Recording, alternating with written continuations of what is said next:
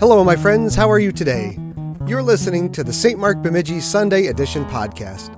This podcast features a replay of our Sunday sermon, or on occasion, a sermon from another WELS sister church. If you enjoy what you hear today, you might also enjoy our weekday devotions, which you will automatically get if you subscribe to the podcast. Additionally, you might consider sharing it with a friend. Each and every podcast has a share link in its description, which can be found in the same podcast app you're listening to right now. I've tried to make the link really obvious. Let me know if it isn't at john.kirk at stmarkbemidji.org. Share God's Word. Share love to your neighbor.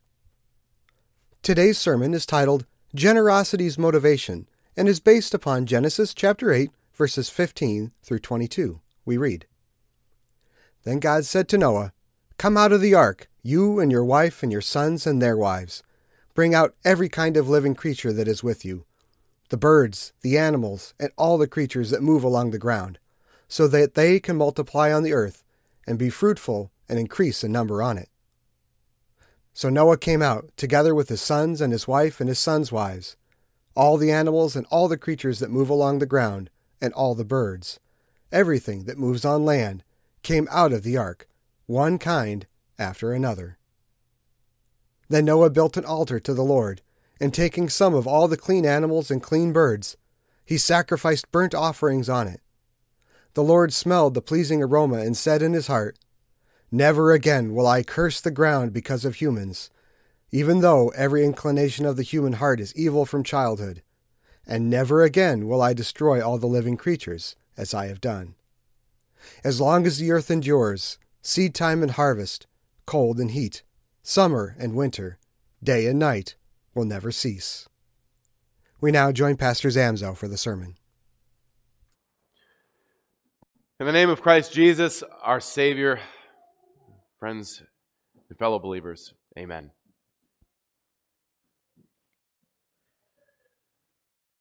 From a worldly, from a worldly perspective, there are lots of ways that we find motivation. There's a couple of them that immediately rise to the surface as we think of uh, them being effective motivators. Probably the number one that comes to mind is fear of punishment or the fear of repercussions of some sort. We go to the workplace, we do our job, no matter what that might be. Why? Because if you don't, you're not going to get a paycheck. Or if you go to your job, you want to do a good job so that what? You don't you don't get written up. You don't get fired. The fear of re- repercussion or the fear of punishment can be a powerful motivator. Fear of punishment is the primary fear behind, uh, or the primary motivator behind law right?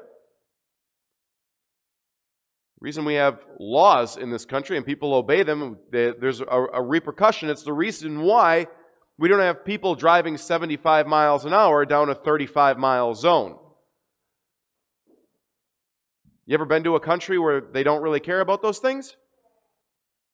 And when, when I was a kid, we were, I can't remember, I was somewhere in the, in the Caribbean, uh, and we jumped in a taxi, and my mom and my dad and I got in, and it, I, we quickly found out that they don't really care much for traffic laws down there. There's a sign, but there's nobody there to enforce it. So it was kind of like hold on for dear life and don't let go. But if there's a fear of punishment, if there's an actual fear that you're going to get caught, then you obey those laws. And the fear of punishment or the fear of repercussion becomes a, a good motivator to good behavior. There's another thing that seems to motivate people in our country, that uh, in our society, that we are rather familiar with, and it's the good old classic guilt trip, right? It's similar to the fear of punishment in that you are made keenly aware of your uh, of the result of your actions, be they positive or negative. So if you're working with somebody on something uh, in the workplace or at home or whatever, and they turn to you and say, Man, you got to help me. You got to help me finish this project out. Otherwise, I'm not going to get out on time. And if I don't get out on time, then I'm not going to be able to, to pick up my kids from school. Or if you don't help me work through this issue, then I'm not going to be able to take time off when I wanted to, and I'm not going to be able to go on vacation. You don't want to be responsible for that, do you?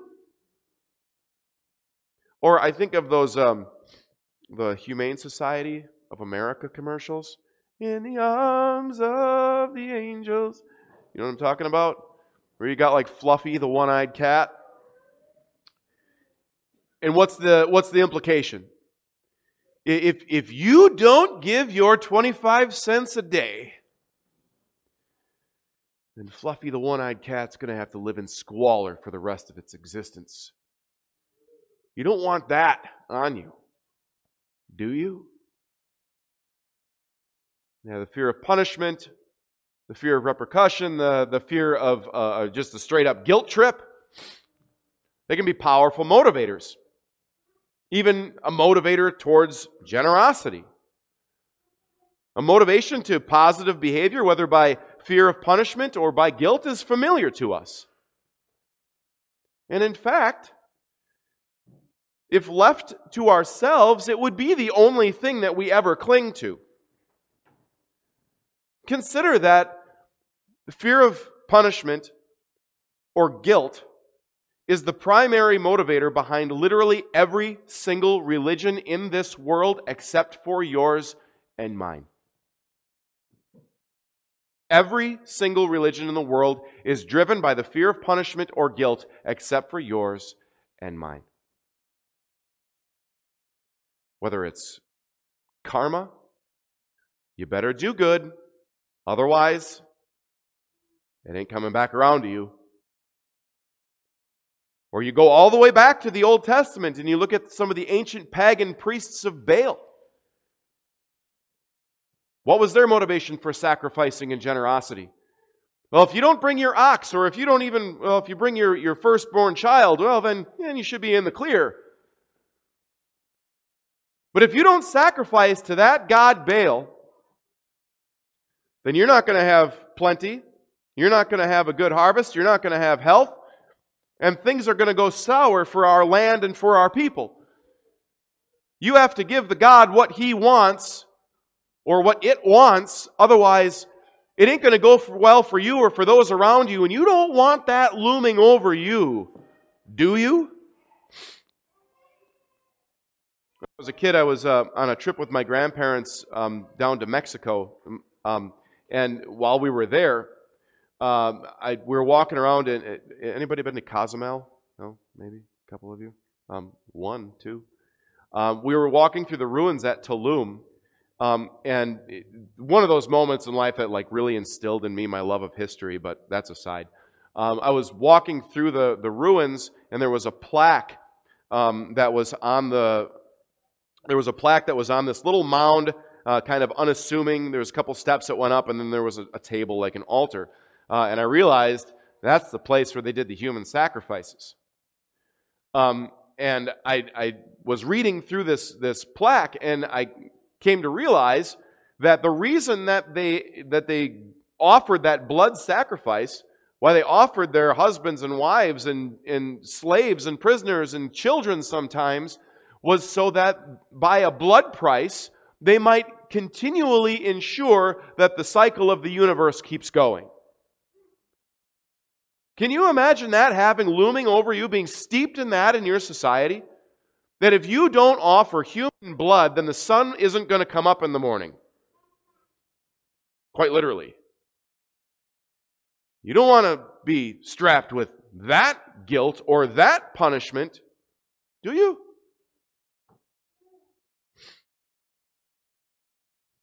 You might wonder what this has anything to do with Genesis chapter 8. We go back in the Old Testament lesson to one of the most oldest, uh, one of the oldest stories ever told. Noah and the ark. And we all know what happens. God sends a flood on the earth and it rains for 40 days and 40 nights. And what we have here in front of us today is the aftermath. We have Noah and his family and the animals coming out of the ark. We go back to this story to show that our faith, our God, our religion has always been the same. It is not like any other religion in the world.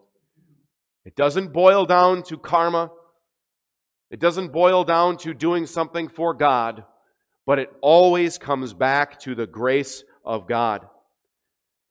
That our God moves his people to live generously, always by his grace. We find this in verse 20. Noah built an altar to the Lord, and taking some of the clean animals and clean birds, he sacrificed burnt offering on it. And then shortly afterwards, we find that beautiful promise from God never to destroy his creation again using the waters of a flood, and that, that uh, summer and winter and the seasons would, would continue on and never stop. And the critic might look at this story and say, well, isn't that the same thing isn't it the exact same thing as why all those pagans sacrificed so that God wouldn't destroy things again? If that's what one comes away from reading Genesis chapter 8 thinking, I wonder if he actually read it.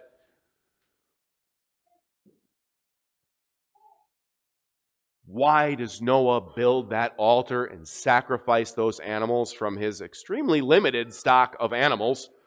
Think about that. We don't have those species anymore, whatever they were. Why does Noah build that altar? It's not out of fear of punishment, fear of God doing this again. Sacrifices those animals out of thankfulness to God. Thankfulness to God for preserving his life and that of his family he sacrifices to God in praise for showing undeserved love to his creation despite its sinfulness, allowing it to continue instead of just outright wiping it out completely. Noah is moved to generosity in giving something to God because of something that God had done, not something that he hoped God would do or that he was banking on God doing, like he was striking a deal with him. No, it's a response to God's grace. That's why Noah builds the altar. And in a, a, similar way, in a similar way, despite a great span of many, many, many years, in our mind's eye, we can stand at that altar with Noah and give thanks to God too. Because it is in that very moment that we realize that God could have, and from our perspective, maybe should have, just said, done. Wipe it all out. But he doesn't. He didn't. He allowed his creation to continue. I asked my catechism kids the other day, I was like, what was the most important thing on the ark? Um, some of them were like, obviously not the dinosaurs. Um, but but uh, what was the most important thing on the ark? It wasn't Noah. It wasn't his family. It wasn't anyone's species of animals. The most important thing on that ark was God's promise. God made a promise in the beginning of most ancient of days to Adam and Eve and said, I'm going to send somebody, I'm going to send a Savior to crush the serpent's head and free the world from sin and death and the power of the devil. And that promise was the most important thing on the ark. That's what Noah had that made him righteous. Faith in that promise that had been passed down from father to son and mother to daughter and parent to child, generation to generation, right to Noah. And we stand at that altar alongside Noah and give thanks to God in that moment for preserving His promise, for allowing His creation to continue and continuing to preserve us. And were you or I actually there? Were we standing at that altar with Noah? What would we be moved to give? Could you even call it generosity? Or is it more akin to the reaction of that one thankful leper who hits his knees in thanks and praise to God, throwing ourselves down at the feet of a merciful God? Thank you for preserving your promise. Thank you for preserving my life. And such as it is with God's people throughout time. The sacrifices made, the generosity shown is always motivated not by the fear of punishment or guilt, not in the hope that uh, our, our deity would, would act on our behalf or, or give us a seed time and harvest. No way. The reaction of a believer, the reaction of God's people is always a reaction of thanksgiving for something that God has already done. You know, it's constant temptation of a church to motivate her people by using some of the tangible, time honored, worldly traditions of fear of punishment or guilt. Think of the church in Luther's day during the Reformation. What, is, what did his church do? Well, first of all, they had developed this false doctrine called purgatory, where you had to go and um, purge off the sins that you didn't quite cover in your life. And they taught this, and they sold these scraps of paper, these indulgences that said, uh, if, if you don't buy this, then your great Aunt Edna, can you imagine your great sweet Aunt Edna suffering in the fires of purgatory, purging off her sin for the next 10,000 years. You want to be responsible for that. You want to be responsible for the fact that because you, you, don't, you don't give enough, that the Pope can't build his new cathedral down in Rome. Do you want to be responsible for that? They're motivated with guilt. They're motivated by the fear of punishment. As the old saying went, when a coin in the coffer rings, a soul from purgatory springs. Maybe we're not as extreme as that, but I think this whole thing makes us um, get a little bit introspective and wonder how it is we motivate our people. It's a call for us to examine how our church motivates, how we motivate each other towards love and kindness and generosity. The temptation stands to exist that, that, that, that some might sit back and say, come on, you know, we, we, we have a, excuse me, we have some budget shortfalls. Does it really need to be that way? We can just turn, the, turn some people upside down. There's plenty of money in this congregation. Do we really need to, do we really need to, uh, to be suffering in this way? If, if people really valued what they believe, and we shouldn't have to, we shouldn't have to deal with these budget problems. People really cared. Or to go even farther to the extreme and to play up on guilt. You don't want to be the one that's responsible for us not being able to make payroll or to keep the lights on or to have to shut down some of our programs. Do you? It's an ever present temptation for a congregation to be motivated by those time honored worldly ways that we view as effective motivators. But the fear of punishment, the fear of repercussion, guilt, those things at the end of the day are horrible motivators. And they are not in line with what we preach and teach here. It's not the message that God for his people. That's not the way that the Lord has called us to deal with one another. Why? Because it's not how he has dealt with us. It's not how he motivates us and calls us to action or produces in the heart of his people motivation to generosity. The truth is, we have seen the undeserved gracious love of God and we know what he freely offers.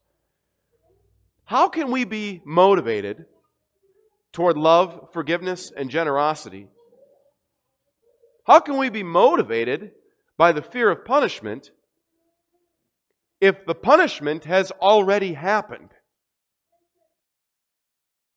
The punishment for all of our false motives, the punishment for all of our evil deeds and desires, the punishment for all sin was already carried out.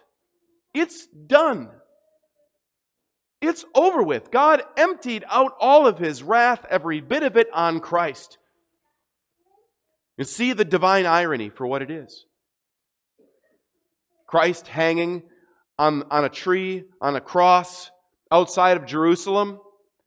What was the whole point of crucifixion? It was for the Roman to be able to say, See, look at this evil criminal, don't you be like him. It was to motivate by the fear of punishment. But when you and I look at the cross, we see God has turned this thing up on its head. Now we see the cross and say, There is my mercy, there is my peace, there is my forgiveness, there is my eternal life, there is my hope of heaven. There's my peace with God for all eternity. The punishment is gone the one that I deserved, the one that you deserve. It's gone. It's taken away, washed away in the floodwaters of Christ's blood. We see the great blessing that He has poured out on us, the great blessing that He's poured out on that, that He's taken away the sin of the entire world, that we do not get what our sins deserve. That message that is for us, it's for you, it's for me, it's for all people, no holds bar. And it's not just floodwaters that we're saved from or some earthly calamity, but it's death. It's hell. It's the grave. The gospel message produces, and that gospel message produces in the heart of a believer the same reaction as Noah at his altar thanksgiving, hope, generosity that can show itself in a number of ways far beyond financial stuff. But in the way that we are generous with each other, in the way that we love, in the way that we forgive. Um, kind of an interesting little side note here. Uh, might sound like I'm going off on a tangent, and maybe I am. But there, is only two times that this word ark appears in the Bible. The first one is Noah and his ark. And in the original Hebrew, the second time is when Noah is put into that basket and sent down the Nile River. That's the only two times that this word teva or ark pops up. And what's the idea? It's a vessel that brings salvation. And we've kind of reflected this in our own church architecture, um, sometimes wittingly, sometimes unwittingly. Um, in here, if you look up at the ceiling, what's it kind of look like? Like an upside down boat that's over the top of us. Uh, sometimes you see those big German uh, Gothic cathedrals and they got the big wooden beams. It's supposed to look like a big ship. We're all in the same boat. We're all in the same ark, if you will. Um, we, we, we, have, we have been called and given this generous gospel message. We're carried along on the, on the blessed floodwaters of the blood of Christ. We're all in the same boat together. And so we are moved.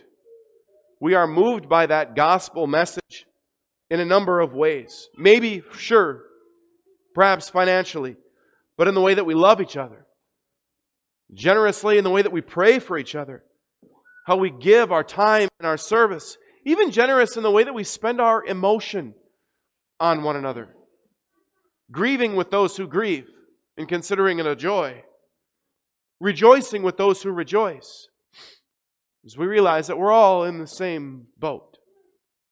We're all in the same teva together. Not because we must, not because if we don't, you're going to get a call from pastor or from the elders. All of it is a reaction and a response of faith. The gracious generosity that our God has lavished on us is our motivation. It's our motivation for generosity and our love towards God and our love towards each other. Amen. That's all there is for today, but we are so happy you took a few moments out of your busy day to listen to God's Word with us. Please consider subscribing to our podcast to hear more devotions like this, Monday through Friday, and to hear our Sunday sermons as well. We also cordially invite you to join us for church every week at 8 a.m. and 10:30 a.m. on Sunday mornings. If you would like more information about our church and its ministry, please visit our website at www.stmarksbemidji.org.